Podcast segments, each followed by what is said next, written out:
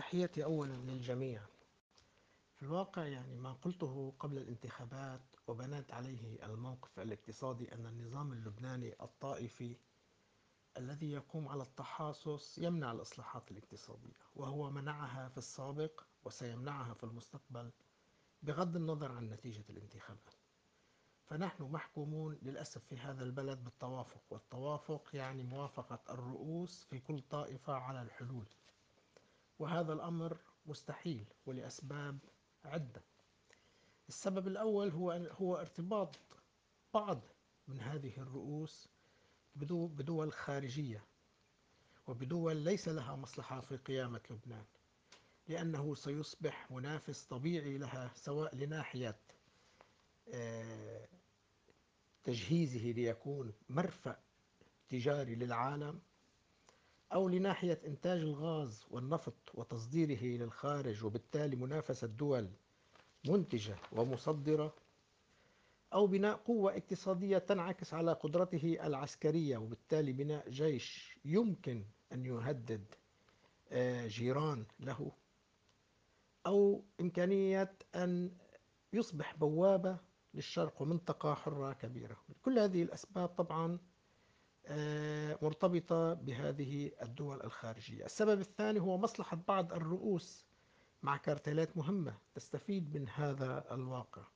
وأذكر منها مثلا كارتيل المحروقات.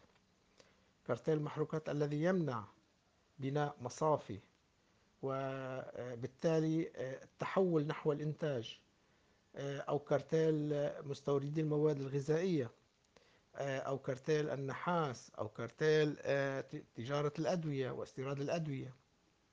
السبب الثالث هو الحل يعني توزيع الخسائر. بالنهاية هناك من سيتحمل الخسائر فهل هذه الخسائر سيتم توزيعها بشكل عادل أم لا؟ وبالتالي توزيعها بشكل عادل هل سيقبل أو سيلاقي القبول من قبل هذه الطبقة السياسية الحاكمة. اليوم للأسف أيضا مصرف لبنان والذي فرض عليه التدخل قبل الانتخابات لتمرير هذا الاستحقاق.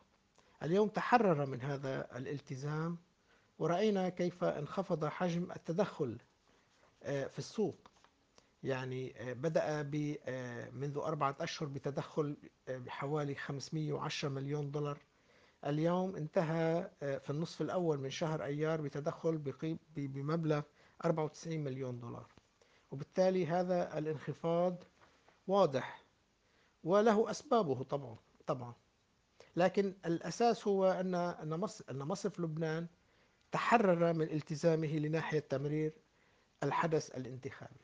لذلك من الطبيعي اليوم أن يبدأ الدولار بالتخبط بعد هذا الخفض في التدخل بهذا الشكل. وهذا التخبط لن يتوقف بصراحة ولفترة آه، خاصة إذا ما طالت فترة إعادة تشكيل هيكل الدولة من رئاسة المجلس إلى هيئة المكتب إلى تشكيل الحكومة والمصادقة على البيان الوزاري وحصول الثقة. هذا الأمر طبعا الإطالة به سيزيد من الخسائر خلال هذه الفترة. وسنكون أمام كارثة حقيقية خاصة للقطاع العام. لأننا للأسف بدون موازنة ولا قوانين تحكم عمل المصارف. بالنهاية آمل أن تمر هذه الفترة على خير وأن يعي المسؤولين خطورة الموقف ويتداركوا الأسوأ.